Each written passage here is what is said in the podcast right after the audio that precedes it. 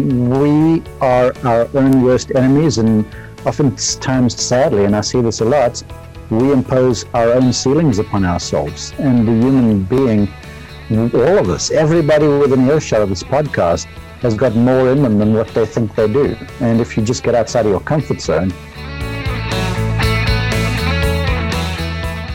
And hello, wherever you are. Thank you so much for choosing the Run the Race podcast. We know there are a lot of choices to, to listen to and watch on streaming services these days. So we appreciate you uh, joining the party here. I'm Jason Dennis, your host here on a weekly basis, talking about all things fitness and faith. And with a Father's Day just a few days from now when we're recording this, uh, I thought we uh, could focus a little bit on a sport that uh, some of you love or hate golf and uh, we're going to talk uh, to uh, an expert on that, a, a, good friend of mine, Mark Immelman, an accomplished broadcaster, golf coach, former pro golfer, and uh, talking about golf being back, the PGA Tour. We're now going to be in our second tournament this weekend, and uh, going to have some majors later this year, hopefully. He talks about uh, what it's like, what was like to to coach his younger brother Trevor winning the Masters more than a decade ago. he's a South African turned American, so he gives his perspective on race relations with everything going on nowadays with protests and everything else. He talks about his journey in golf and some different tips for folks, and, and also how his Christian faith has shaped his roles on and off the golf course, including being a father of two daughters uh, with Father's Day coming up. He talks about fitness and um, how you really need to get involved with that. So we're going to hear from uh, Coach Mark Immelman, also a PGA analyst and broadcaster, coming up in just a few minutes. And uh, speaking of fitness, um, you know, some folks think that maybe uh, you don't need to do a lot of weightlifting or cardio to be a golfer. You go out there, swing a club, um, you know, walk down the course, or get on your uh, golf cart like I uh, and, and, like I usually play in a in a golf cart. I usually don't walk the whole 18 holes, which is about four miles, give or take. But there's one pro golfer right now uh, that has actually gained 20 pounds of muscle, transforming his game. Bryson DeChambeau. He's actually bulked up uh, during the quarantine, or actually over the really the last eight months. He's put on an extra 20 pounds of muscle, and he's hitting longer drives. I guess maybe in part because of that. His, uh, he hit a 367 yard drive at the recent last weekend Charles Schwab Challenge. And, um, you know, my longest drive ever is probably 307, about 60 yards short of that, and that was uh, maybe just by accident, perhaps. so uh, he's getting healthier and stronger, and and been uh, doing this training uh, as a kind of a lifestyle change over the last uh, you know eight months. And he says he used to wake up every single morning feeling terrible because his abs weren't working. Um, he was feeling stiff when he got out of bed. So now his routine is he plays golf, and then he sees working out in the evening as his way of kind of getting rid of some of those aches and pains, fixing those. And he's looking at nutrition as well. You know, important to eat right. He does this does this uh, two to one ratio of carbs to protein, which works for him. Also, he walks eight miles every day. It's about two rounds of 18 holes of golf if you walk all those as well. His average driving distance on the golf course right now on the PGA Tour is 323.8, which would break the single season record for the PGA. My average about 223, about 100 yards short of that. And uh, unfortunately, I haven't played golf in probably about a year and a half or two years because I've been busy uh, running and doing other activities, busy uh, with life as a father and a husband. And looking forward to celebrating Father's Day with my family in just a few days. And, uh, you know, w- when it comes to golf, and uh, with everything going on in the world today, uh, last week during the first PGA Tour event back after having several months of not having it because of COVID 19, uh, at 8:46 a.m. every day last week during that PGA Tour event, they had a moment of silence uh, in remembrance of George Floyd as we continue to pray for uh, everybody across the nation uh, that we can create some real change in the midst of all this. Turning now to my uh, conversation with Mark Immelman, who uh, is now in his 19th season at Columbus State University here in Columbus, Georgia. He is now the director of golf, took over that role about five years ago at CSU. He uh, ho- hosts his own podcast at PGAtour.com called On the Mark has contributed a lot of articles, written even some ebooks, one called Scandalously Simple The Easy Way to Accurate Golf Shots. He is a Columbus State alumnus where he had uh, quite a career, was named a three time All American golfer, helped the Cougars to two national championships in 1992 and 94, now is enshrined in the Columbus State Athletic Hall of Fame. He, uh, after graduating, he became a professional golfer, then uh, briefly a sports agent, and uh, even back in 1998, he returned home to South Africa. You're going to love his accent to open his own golf academy in his hometown of Somerset West.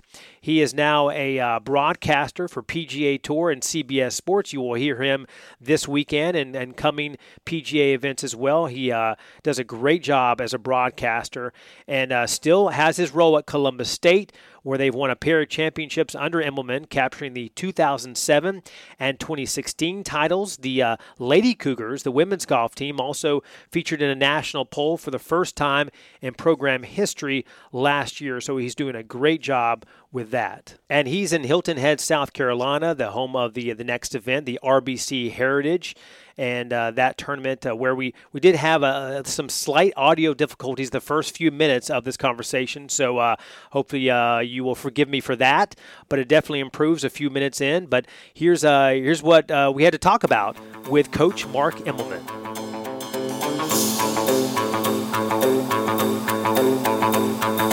I'd like to uh, welcome Coach and uh, PGA and CBS analyst Mark Immelman to the podcast. Thank you so much for joining us.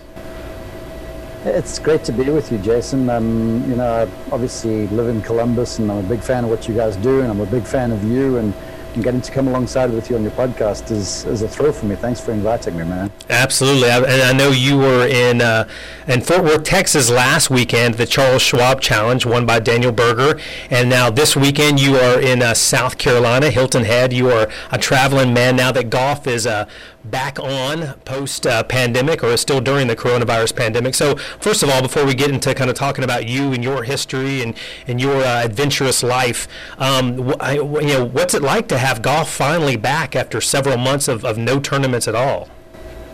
You know what? It feels kind of like putting on that old comfortable pair of jeans, Jason. Um, it's been a while since I had a weekend off, and so I was enjoying the lockdown, um, enjoying being with family, obviously I wished um, people wouldn't have to go through the trials and tribulations of this whole thing. But, but, but for me, it was a blessed time and, and it was a time of sort of recharging the batteries. But to be back on the road now and to be back on the PGA Tour and, and to be back in the game, um, that's sort of my DNA. So, so back at it is, it, it feels, it feels normal. It feels natural. There's the, the environment, the circumstances are slightly different, but, but largely it's, it's, it, it's me back doing what I'm I guess I was encoded to do. Uh, speaking of kind of some of the changes, you know, golf now, you know, we're having these PGA Tour tournaments finally, and you're out there broadcasting. There's no fans on the course. Um, um, some people, including yourself, having to wear masks. There's social distancing. So tell us about some of these changes and what it. I mean, is this maybe a new normal for quite a while? You think for golf? It's a really good question. Um, I actually spoke with someone today, one of the media officials from the PGA Tour, and I was like you know, this could be the new normal. Everyone is saying we wish we get back to what was normal, but who knows if what was normal then will be normal in the future. So I don't know what the future holds. Um, right now, as you mentioned, the masks are a big deal, especially within the TV compound. Um, they're operating with limited crew, which is obviously to try and keep people distanced from each other as far as possible. Um, interviews are different. You're not right next to the player, and and my role on the golf course as an on-course announcer is uh, I'm pretty well removed from the players. You know, I'll, I'll talk to them periodically, but you don't go into real close proximity with them because they're in their office. So for me, it's not that much different. And for the players, really, it doesn't seem that much different either. It's just no fans, so they don't have the the ambient noise and, and, and the, the, the crowd response and the adrenaline rushes that people have from um, the, a great shot hit and the crowd's going wild. So from that point of view, it's different.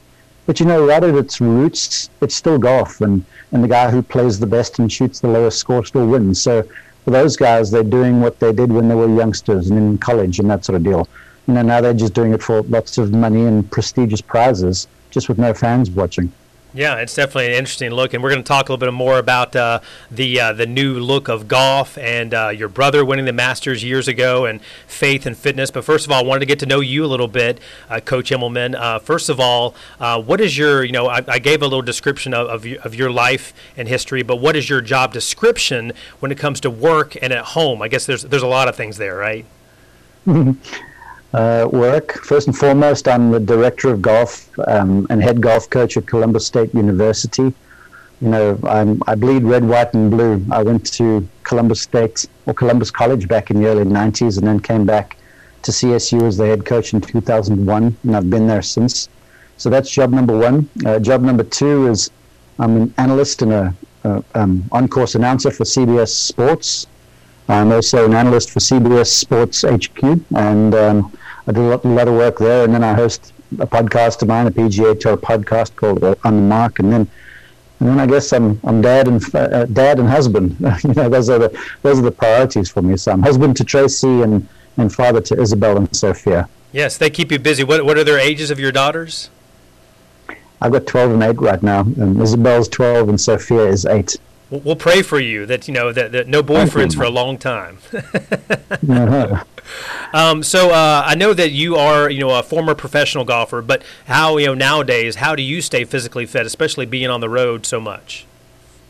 As far as possible, you know, it's difficult at times with some of the strange hours. You know well what broadcast hours can be like, and a lot of folks sort of just see the television show and they think of well that's the job, but there's a lot of pre-broadcast um, research work that's done and pre-broadcast rehearsal and post-broadcast things. So I try as far as possible to get into the gym when I can. Um, if I'm in the hotel room, I'll do, you know, things like planks and push-ups and when I I'm not the greatest runner in the world. I, I know you are, but I don't I don't enjoy running. So I'll, I'll, get on the bike in the gym. I'll get on a treadmill in the gym. But but largely I'm just trying to stay mobile and, and pliable as far as possible because I'm 50 years young and things are beginning to tighten up. So so I'll lift my own body weight and, and, and do some stretches and such. So so that typically is the regimen. I, I try to do it daily, and but sadly I fail at that endeavor uh, more often than not.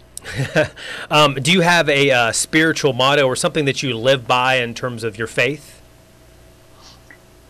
Apart from you know doing unto others as you'd like them to do unto you, uh, and putting Jesus first and everything, I, I, would say my motto always has been onwards and upwards. You know, I, life has been life is a, a, journey for everybody, and and you can choose to live yes in the yesterday or choose to live in today or tomorrow, and so things are going to happen. So I'm just always of the mindset that you know stuff happens despite your best in, um, efforts and interests at times. So I'm just you know keeping my head forward, keeping my eyes to the horizon. You know, just always trying to go forwards, always trying to go onwards, and and always aspiring and striving for more. That's, that's a good lesson for everybody. And the last of the fast four is um, what is something unique about Mark Immelman? well, I guess um, being South African American is probably the most unique thing about me. I'm just really a golf guy um, who loves sports. I'm a husband and a fa- and father, like a lot of guys, and listening to this, and and, and I, I love the outdoors. But the most unique thing to, about me is probably my weird-sounding accent over here in the United States, and that's because I was born in South Africa. I became an American citizen in 2016, so I'm South African American. Yeah, well, I mean, people love your accent, so you know, maybe mm-hmm. they, they ask you, "Where are you from?" I'm sure a lot of times, right? I tell them Columbus, Georgia, and then they're like, "Really?" and I'm like, "Yeah, I've lived in Columbus, Georgia, Canton College, and now that's what um, 19 and five, about 24 years in Columbus, Georgia. So I count myself a, a Columbusite." So, so as a South African native, do you say y'all at all very much? I use y'all in texts. I just don't make it sound as cool as you do.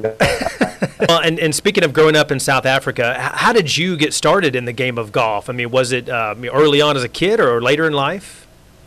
It was sheer serendipity, really. Um, you know, I was play, I played all sports and I was pretty successful at, at at cricket, which is our version of baseball, and I was a decent tennis player and and um, then I got badly injured in a rugby uh, accident because I'm a small guy, and and my college, oh no, sorry, pardon me, my primary school, my elementary school, whatever you call it over here, it was I was basically in about uh, I was about 13 years old, and my coach came to my parents and said he's too small to play. Um, you should, even though he's good, you should find something else for him to do, because it was a pretty horrific wrist injury I had, and and so I just when the cast had come off my arm, a number of my friends were going to the golf course. It was like the summer vacation, and they were just messing around there. So they invited me, and so I went along, and um, the proverbial bug bit, and that was at age 13, and here I'm 49 and holding, and and and golf has blessed me abundantly. So it's as I say, there was a whole lot of serendipity and and and and, and blessing in it. Yeah, almost four decades. It's it's a it's a great co- golf career so far overall. Mm, yeah, and that's you know to look back, you say four decades. I'm like, holy cow, has it's been so long? But because I feel young and I feel young at heart, and you know every day, every day on a golf course, and every day at a PGA Tour event, and every day at a college event is a new day. That's the beauty about golf. Um, you play, unlike basketball or baseball or tennis or football. Uh, everything you play is on a different size court or field or course or whatever you want to call it. So and, and you play outdoors, so the weather's changing, your emotions change. So every day in golf is different, and no matter how hard you've worked. And so I, I guess it, it, stays fresh because of that. Absolutely, yeah. And after graduating from uh, what's now known as Columbus State University in Georgia, you became a pro golfer. I think briefly as well, a few years as a sports agent. But so, so how and why did you become a coach? Because I know that's your kind of your main um, thing now. Again, I, I guess it was just God had his hand on my life to say, look, this is how you're supposed to be. It turns out that my dad had said to me when I was a kid, like four or five, I'd said I wanted to become a teacher. So lo and behold, um, you know, when the playing sort of ceased and uh, when I realized the agency world wasn't for me, you know, golf teaching and golf instruction was the next thing. And I'd always been interested about the inner workings of the game and the golf swing. And so it was a natural fit. And, and lo and behold, I professed over myself at age five or six or whatever it was that I was going to be a teacher. So I turned, I turned into a teacher for sport not someone who talks about it. So isn't that crazy? Yeah, exactly. Do all the above, exactly. And you've coached. Mm. Um, I know so far you've coached two Masters champions, Larry Mize, and then a decade later you had your younger brother Trevor Immelman, who got the green jacket. So you know, um, a lot of people may want to know what was it like being the brother and coach of Trevor there in Augusta back in 2008, being with him, and just so exciting, I'm sure. Oh, absolutely. Well, just for context, first off, I didn't, I wasn't Larry's coach when he won back in '87. Um, I was, I was a 17-year-old boy watching him on television right then, and yeah. a funny story because I, I started working with Larry when he was 49 and just getting ready for the PGA Tour Champions, and so I worked with him for about five years or so then. Um, and I remember saying to him, because at that stage we didn't get much golf on television where I was from, and my favorite, we got mostly European tour stuff. So my favorite golfer was Seve Ballesteros, oh. and I loved Greg Norman. And he here's Larry Mize, this little American guy who chipped in and knocked out my two heroes. So I wasn't the biggest Larry Mize fan in the world. Back in the 80s, at least. Lo and behold, I ended up his golf instructor many moons later, and I shared that story with him, and he found it quite funny. And again, it was just a lesson in, in sort of, you know, you never know what the future holds, and you've just got to keep going forwards. But but back to 2008, um, you know, looking back, it, it was a tremendously emotional sort of thing, and and I'd never really gone that far in my dreams. I mean, even though it was my brother winning and I was, you know, helping him with his game, as a young person, you dream about this sort of stuff, but oftentimes they're just dreams. But never ever did I consider that. Hold on, I'd I'd coach a major champion, and um, you know, to watch him win was a thrill. It's the thrill of a lifetime. It's it'll go with me to my grave. Um, to watch him put on that green jacket on the ceremony afterwards was it still brings tears to my eyes, and and to hear him announced a major champion and to and to see him take his place in the game was just so moving and so rewarding. I mean, it's it's actually when when you think back on the whole thing, it's it's it's still kind of beyond my understanding, to be really honest with you. Yeah, and I know I heard your voice in the broadcast last weekend from Texas, but Trevor was one of the broadcasters, I believe, with Tiger, Phil, Tom Brady, and Peyton Manning. Is that right? You got to enjoy some of that action with your brother, kind of calling some shots, right? Yeah, he's trying to take my job. Mr. no, I'm just kidding with you. He's, he's Trevor's tremendously insightful. Um, he's obviously um, at the tail end of his playing career. Um, he's in his early, I think he's 40 or early 40s right now, and and he's, he's he speaks well. He's insightful. He understands the game well, and he, he's able to to turn a phrase certainly, but also able to be concise in the description of stuff. And so uh, I think he'll really excel at this whole broadcast thing. But the truth of it is, he's excelled in everything he's done. So it wouldn't be that surprising to me. See, I'm sure. See, the South African accent doesn't hurt. See, it might it might help you in this career, right? it, adds, it adds like ten IQ points. I know this for a fact. there you go. Well, you know, I know that you have a strong Christian faith, like you said, Jesus first. So, how does that for mm-hmm. you shape your coaching, your mentoring, even you know your broadcast career as well? It's changed me as a coach, to be honest with you. I mean, when I started at Columbus State in 2001 I was kind of dictatorial, and there were goals to be achieved, and it was happening at um, with, with, no real concern for what the cost might be. You know, but as I've grown up in my faith, and as I've you know understood and matured and and grown spiritually, I've I've take I've adopted more of a a mentor or sort of a role with young men, and I've realized that the develop their development as people and as upstanding young men and as hopefully Christian men is more important than the score they sign on the scorecard. So I would say in the, uh, the biggest way it's impacted me has been that way. Uh, in terms of being in the broadcast industry, um, it's it's sort of my mission field, to be really honest with you. Um, a lot of folks go off to places like Haiti and Central Africa and wherever you might go, um, India. You know, my mission field now is the PGA Tour and the television compound. And, and I just try to live out my faith through action, and I try to uh, just try to you know sort of show the love of Jesus. I guess is is, is what what my main goal is, and, and then hopefully people will ask why I'm like this, and then I'll get to tell them my story. So. Uh, it's I, I, firmly believe I am where I am right now because it is uh, it is my mission field and golf is such a, a, mental game. So for you, you know, what are in, in you know your three or four decades of being a part of the game, what are some life and faith lessons that we can get from the game of golf? Maybe whether we're amateurs or, or the pros. Yeah, uh, golf for me is almost like a microcosm of life. I mean, you could have worked your buns off, and then things just won't won't work out. And so, golf will show you a healthy do- dose of adversity and you've got to be spiritually connected to something bigger than yourself to be able to deal with the stuff at times because otherwise it'll get you down. Because the winning percentage in golf is low you know even for the great champions. Um, so i'd say that was number one.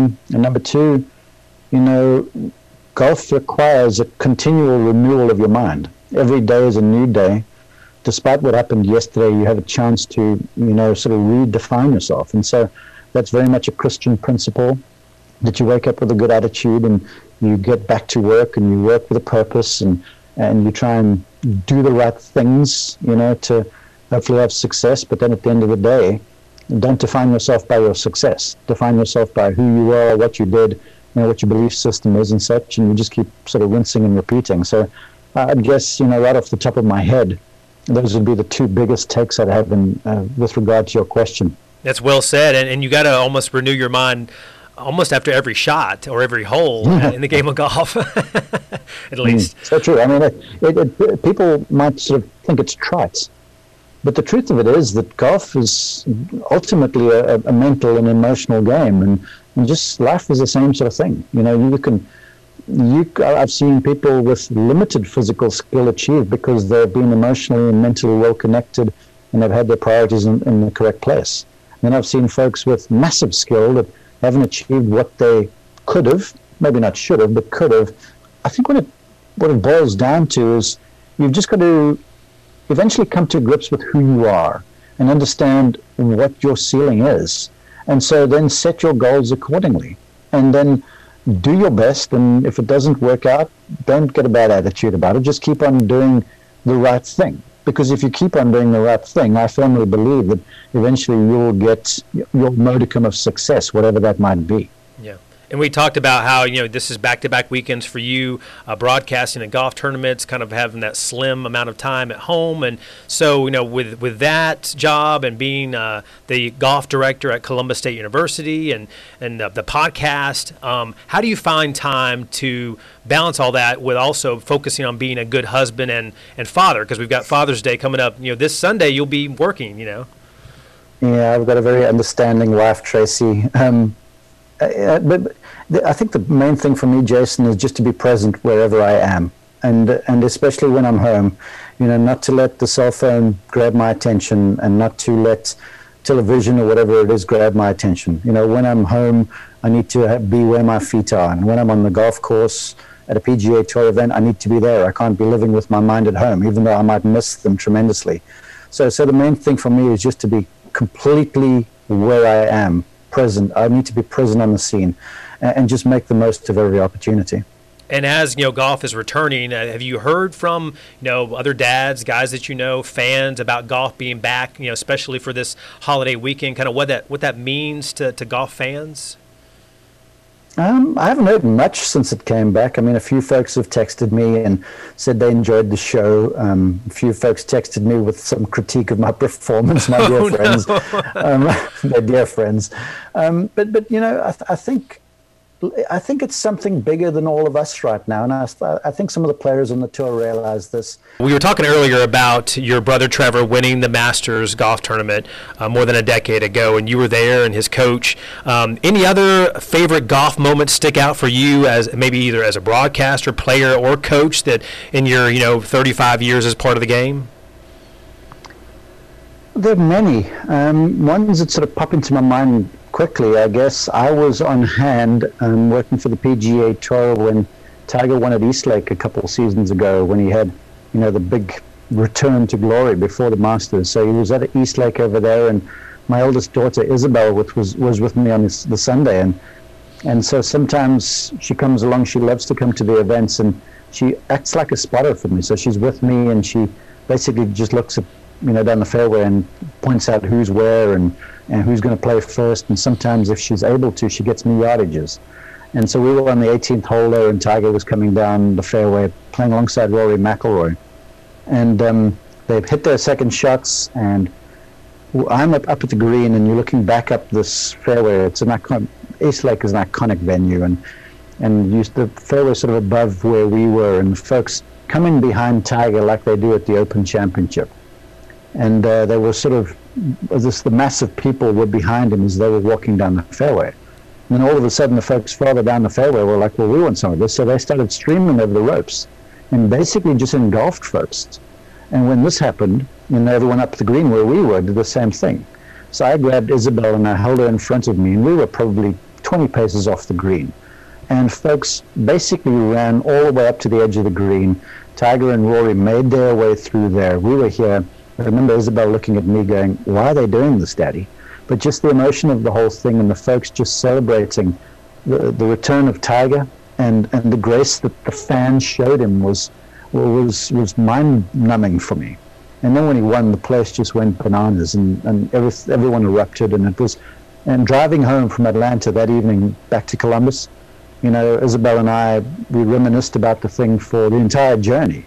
So it moved her and it certainly moved me. So I think just right off the top of my head, being there for that experience was, was a real special one and so appropriate uh, that that father daughter bonding moment mm-hmm. with Father's Day coming up uh, just a few days from now. Um, on this podcast on Run the Race, we also talk about fitness because it's so important to be you know spiritually and physically fit. Um, in the midst of the coronavirus pandemic, you know we've had gyms closed, we've had no golf tournaments. So for the folks that you know, uh, or maybe even the amateur and pro golfers, how how have you seen people stay fit when they're you know not that you can't access things you normally can access? A lot of the uh, PGA Tour professionals began like what was a Peloton league almost, you know, where they had their Peloton bikes at home and they were all challenging each other. And, and Rory McIlroy was like the alpha dog, and they'd all to get together in Peloton classes and basically challenge each other in this virtual environment. And so I saw a lot of that sort of thing. Um, I saw a lot of you know, Zoom yoga classes. One of my colleagues um, with CBS, Amanda Balionis, was leading a Zoom uh, yoga class. So, so folks were getting virtual with this sort of stuff, but a lot of it was, you know, doing as much as you could inside the house, whether it was yoga or getting on a bike or, or just doing some jumping jacks in, in place. And but the main thing for the golfers, all the guys I spoke with, you know, they were you're not trying to play hit golf shots into a net. You know, for the folks who had simulators at home, they'd use that and then they would just work on flexibility. You know, remaining mobile and flexible is one of the most important things to a golfer, especially someone who plays the game competitively. So there was a lot of that going on too. And flexibility is so important for, for all athletes and runners like myself as well. So, any yoga mm. for you? Are you are you a, a yoga guy? You and Tracy? I wish I could tell you I was, but I'm not. No, um, I I, I, am a bad stretcher. You know, I'll go to the gym and lift weights and do that sort of stuff, and then I'll complain about being sore afterwards, and then I'll go back to the gym. so maybe one day, you, you know, as I advance into my early 50s, I'll wise up and, and stretch some more. Yeah, and you know, with fitness, there seems to be a transformation. Whereas uh, back in you know years ago or decades ago, it was unusual for you know golfers to work out and, and lift weights, whatever. Now it seems to be the norm. Um, do you think that that's? I mean, it's, it's a good trend, or you think that helps having more cardio or even more weight training for golfers? Um, well, the thing golfers listening to this need to realize is that you might get very fit, but it won't necessarily help your golf score. You know, you still have got to have the skill of hitting the golf ball in a desired manner. Um, but if you get in shape, it's just going to be increased well-being. Um, so you're adding days to your life, which is a good deal. So, so whether you're playing competitively or whether you're playing club golf, I don't see any reason why one shouldn't work out. Um, you'll feel better. Uh, your your mind will be clearer. Your days will be longer. Um, there's there's just a massive upside to it, and and once you get into it, then it becomes part of your daily regimen. So it may replace something that was a bit more detrimental. So I, I just I, I can't fathom someone not working on their overall physical well-being. Is there such a thing as too much muscle for like a golfer when you're trying to be, I guess, lean and, and swinging the golf club? Um, no, as long as you remain mobile. Um, if you look at athletes at the highest level, they they're very muscle bound, but they're lithe and they're flexible and they're still very mobile. So no, if you bulk up and you lose your mobility, it'll hurt your golf swing. But if you get strong and you remain lean and uh, you remain mobile, you'll actually do yourself favors. I mean, look at Rory McIlroy. He's probably the prototypical version thereof right now. Yeah, absolutely. Yeah, and I, I did some research. I talked to one of your former golfers from Columbus State University, Chris Kendrick, and he mentioned something. He mentioned something to me about uh, you ordering 6 a.m. bear crawls during college team workouts. What can you tell? what can you tell me about that? Was was that during your uh, uh, your dictatorship days? Uh, still do that with them. Um, I just have someone else do it. so the, the order, the directive is not coming straight out of my mouth. And, you know, a lot of that sort of stuff there was also just to teach the golfers the, the mindset of overcoming. Because if you, if you do anything, especially golf, you're going to have to overcome some tough times. And so getting into the, the having the presence of mind to be able to dig in and, and survive through situations like that, it's like that, that's what's required. So there was some of that mental testing and, and, and strengthening up that was going on with that.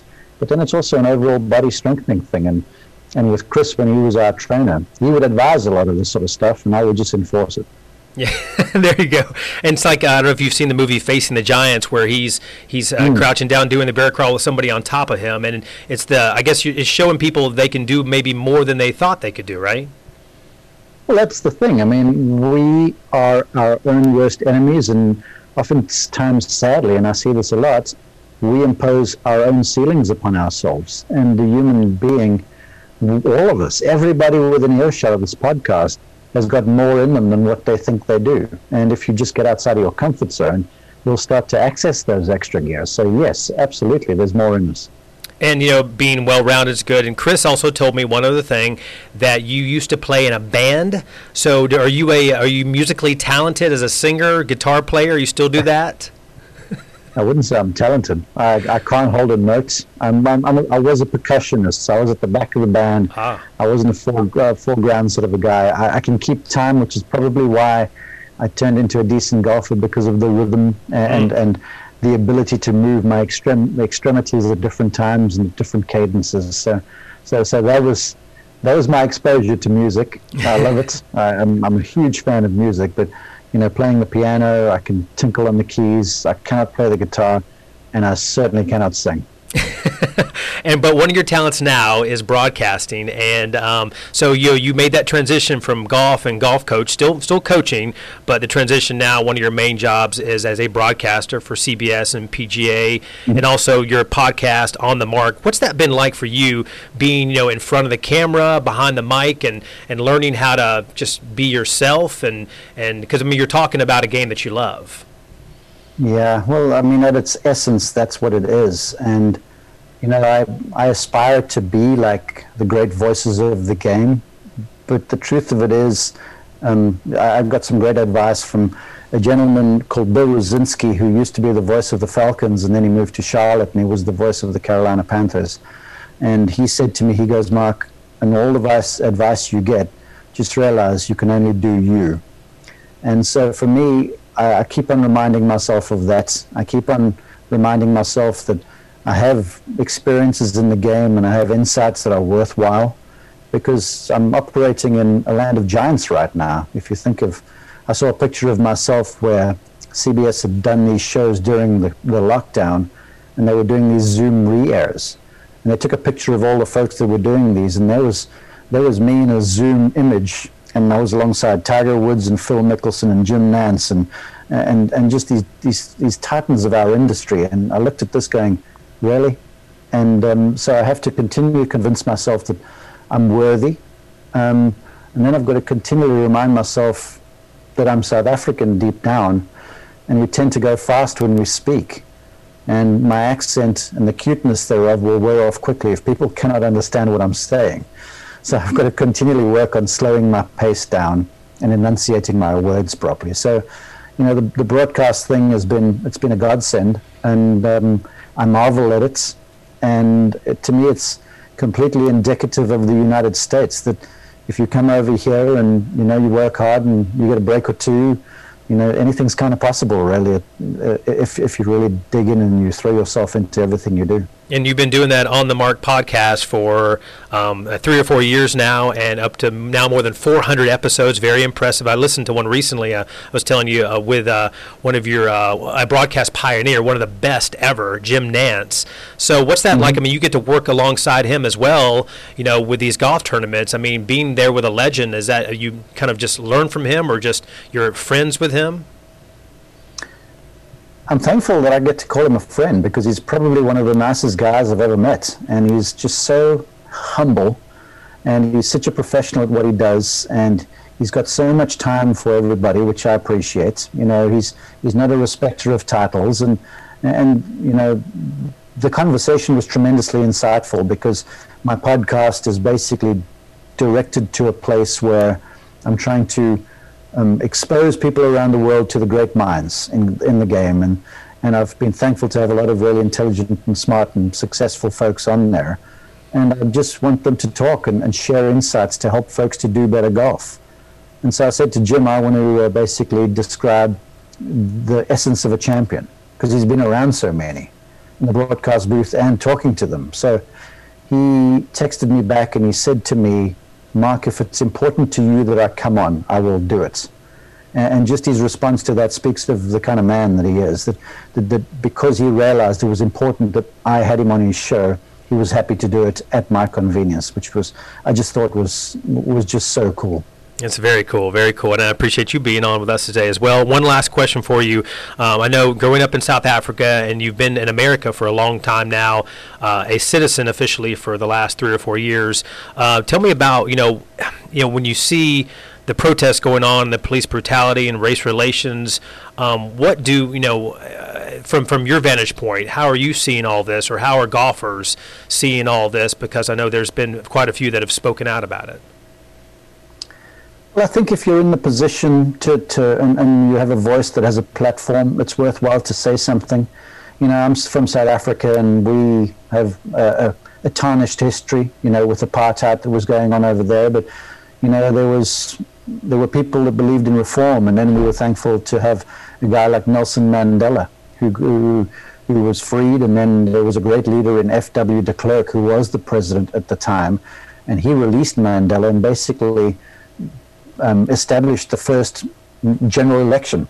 And Mandela was voted president, and it was a peaceful changeover. And and the one thing Mandela did was he talked about the Rainbow Nation in South Africa, and he got the team at that, uh, he got the country at that time to unite behind the South African rugby team who were competing in the World Cup in 1995.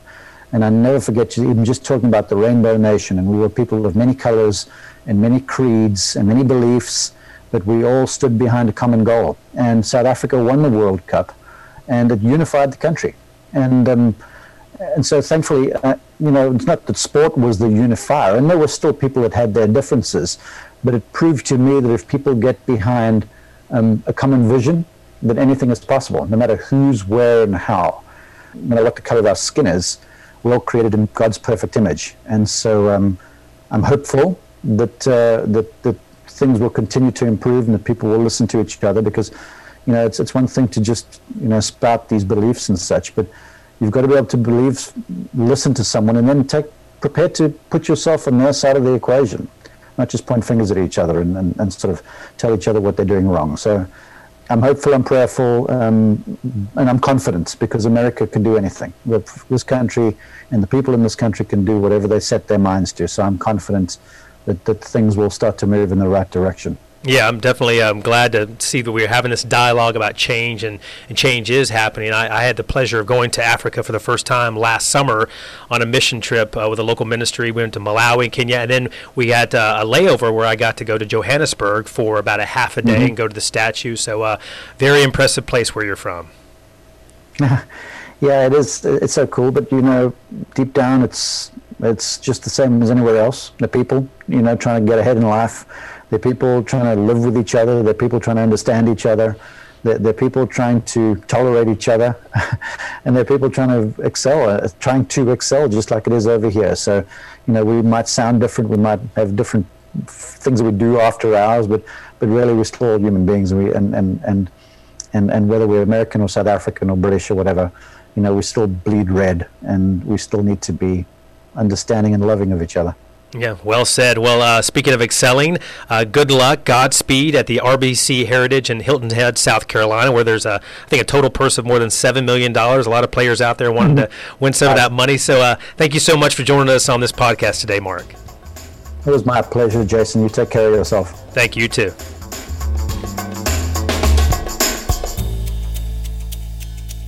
And we really appreciate Mark Immelman taking time out of his busy schedule as a uh, broadcaster and a PGA and CBS analyst to uh, talk to us uh, while he was in uh, South Carolina. And uh, I found an article he wrote because he's, a, he's a very accomplished writer as well. He talks about the power of positive thought, how that's a phenomenon on and off the golf course. And he says, you know, it's about choosing to remember the putts made instead of the putts missed and taking that holistic approach to instruction, coaching, mentoring, and, and life itself. And that's that's a, you know a good lesson in life as well. Remember the good times. Remember the things you accomplished, not focusing on the negative. Now, turning to our final segments of this Run the Race podcast, again, which you can find on Apple Podcasts, Spotify, Google Play, Stitcher, all kinds of things. And we'd love for you to subscribe to this podcast as well. Uh, here's a little uh, food for thought.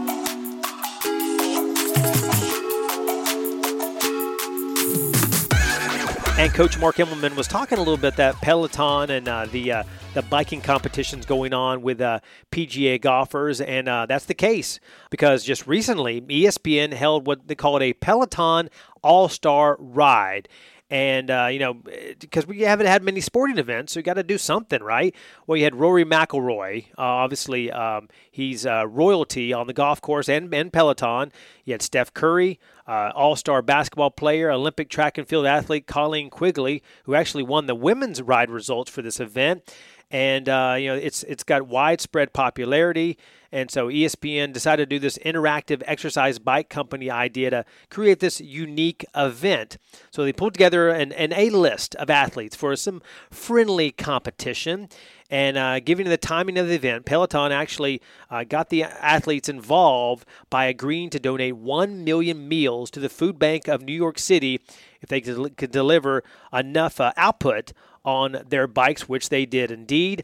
Uh, Peloton definitely has become more popular during the pandemic because gyms have been closed for several months and people looking for any kind of way to work out at home. And on the women's ride results, the winner, again, like I said, Colleen Quigley, and an LPGA star, Morgan Pressel. She actually got second place out of the women.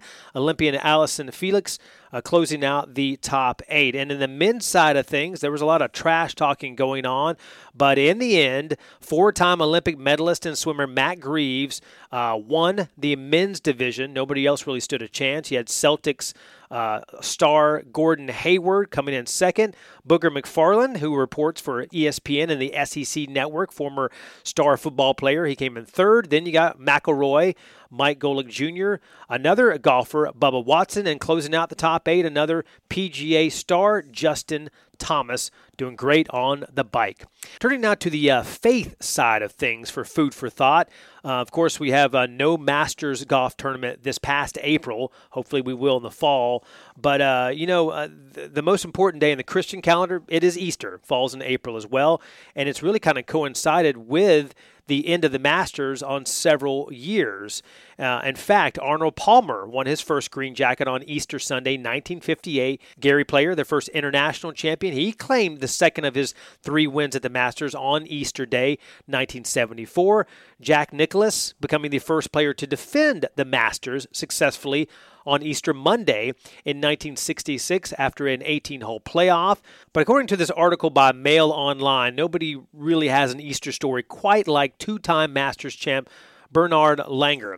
So, you know, it was 1985 and it was in the final round. He looked up at the leaderboard and he exclaimed on live television, he said, quote, Jesus Christ, I'm leading the Masters by four shots. Well, sometime later, the German would say that he was maybe the first one, the first sports athlete to take the Lord's name in vain live on TV. But back then, he really didn't know any different. It was just a saying.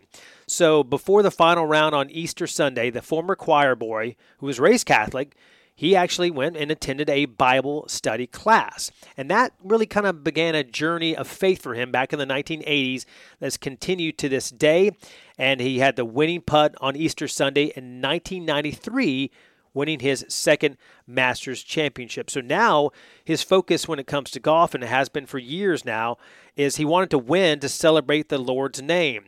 And uh, it's it's common nowadays, but he may have been the first on on live TV to uh, give praise to God when he won the Masters and, uh, and giving thankful words at the end of that. Bubba Watson uh, also winning on Easter Sunday, the Masters years ago and uh, he uh, also giving glory to God. In our parting gift for today, a, a twofer, uh, a couple of interesting uh, motivational quotes or funny ones from a few golfers. Uh, the first one from uh, Lee Trevino. He said, You don't know what pressure is until you play for five bucks with only two bucks in your pocket. so uh, be careful what you uh, what you gamble, I guess. And Tiger Woods, all of you know him. Uh, he said, "No matter how good you get." You can always get better, and that's the exciting part. So, you always have more in you, as uh, Coach Mark Immelman told us in our conversation today as well. Closing out in prayer, dear God, uh, again, thank you for this opportunity to just talk about you uh, talk about fitness, talk about just being better people overall. Uh, we just thank you. Um, I thank you for the opportunity to be a father to my two wonderful uh, kids, Olivia and Zachary. Uh, that, that the pleasure I have to be able to be their father. You've entrusted them to me uh, and and my wife Shanna, and uh, just God, just thank thank uh, you know for you to be our Father and for uh, leading us in every single way. God, just help us to be uh, better uh, spouses, to be better parents, to be better coworkers and friends and uh, mentors to people. And uh, God, just help us along the way. And, and we pray for our nation. We pray for our leaders. We pray for safety amidst the protests and COVID 19. And uh, we just thank you for this opportunity for sports to be back as well. You name me pray. Amen. Again, thank you so much for joining us for the Run the Race podcast. We're closing in on 30 episodes, and uh, Mark Immelman on the On the Mark po- uh, podcast, he has more than 400. So I'll get there one day, maybe several years from now. So, uh, again, thank you so much for joining us. Uh, make sure to uh, write a quick five star review if you like this uh, episode and others at the bottom of the Apple Podcast page. And we uh, really uh, would enjoy that so we can keep this thing going. And again, thank you so much. Have a great rest of the week.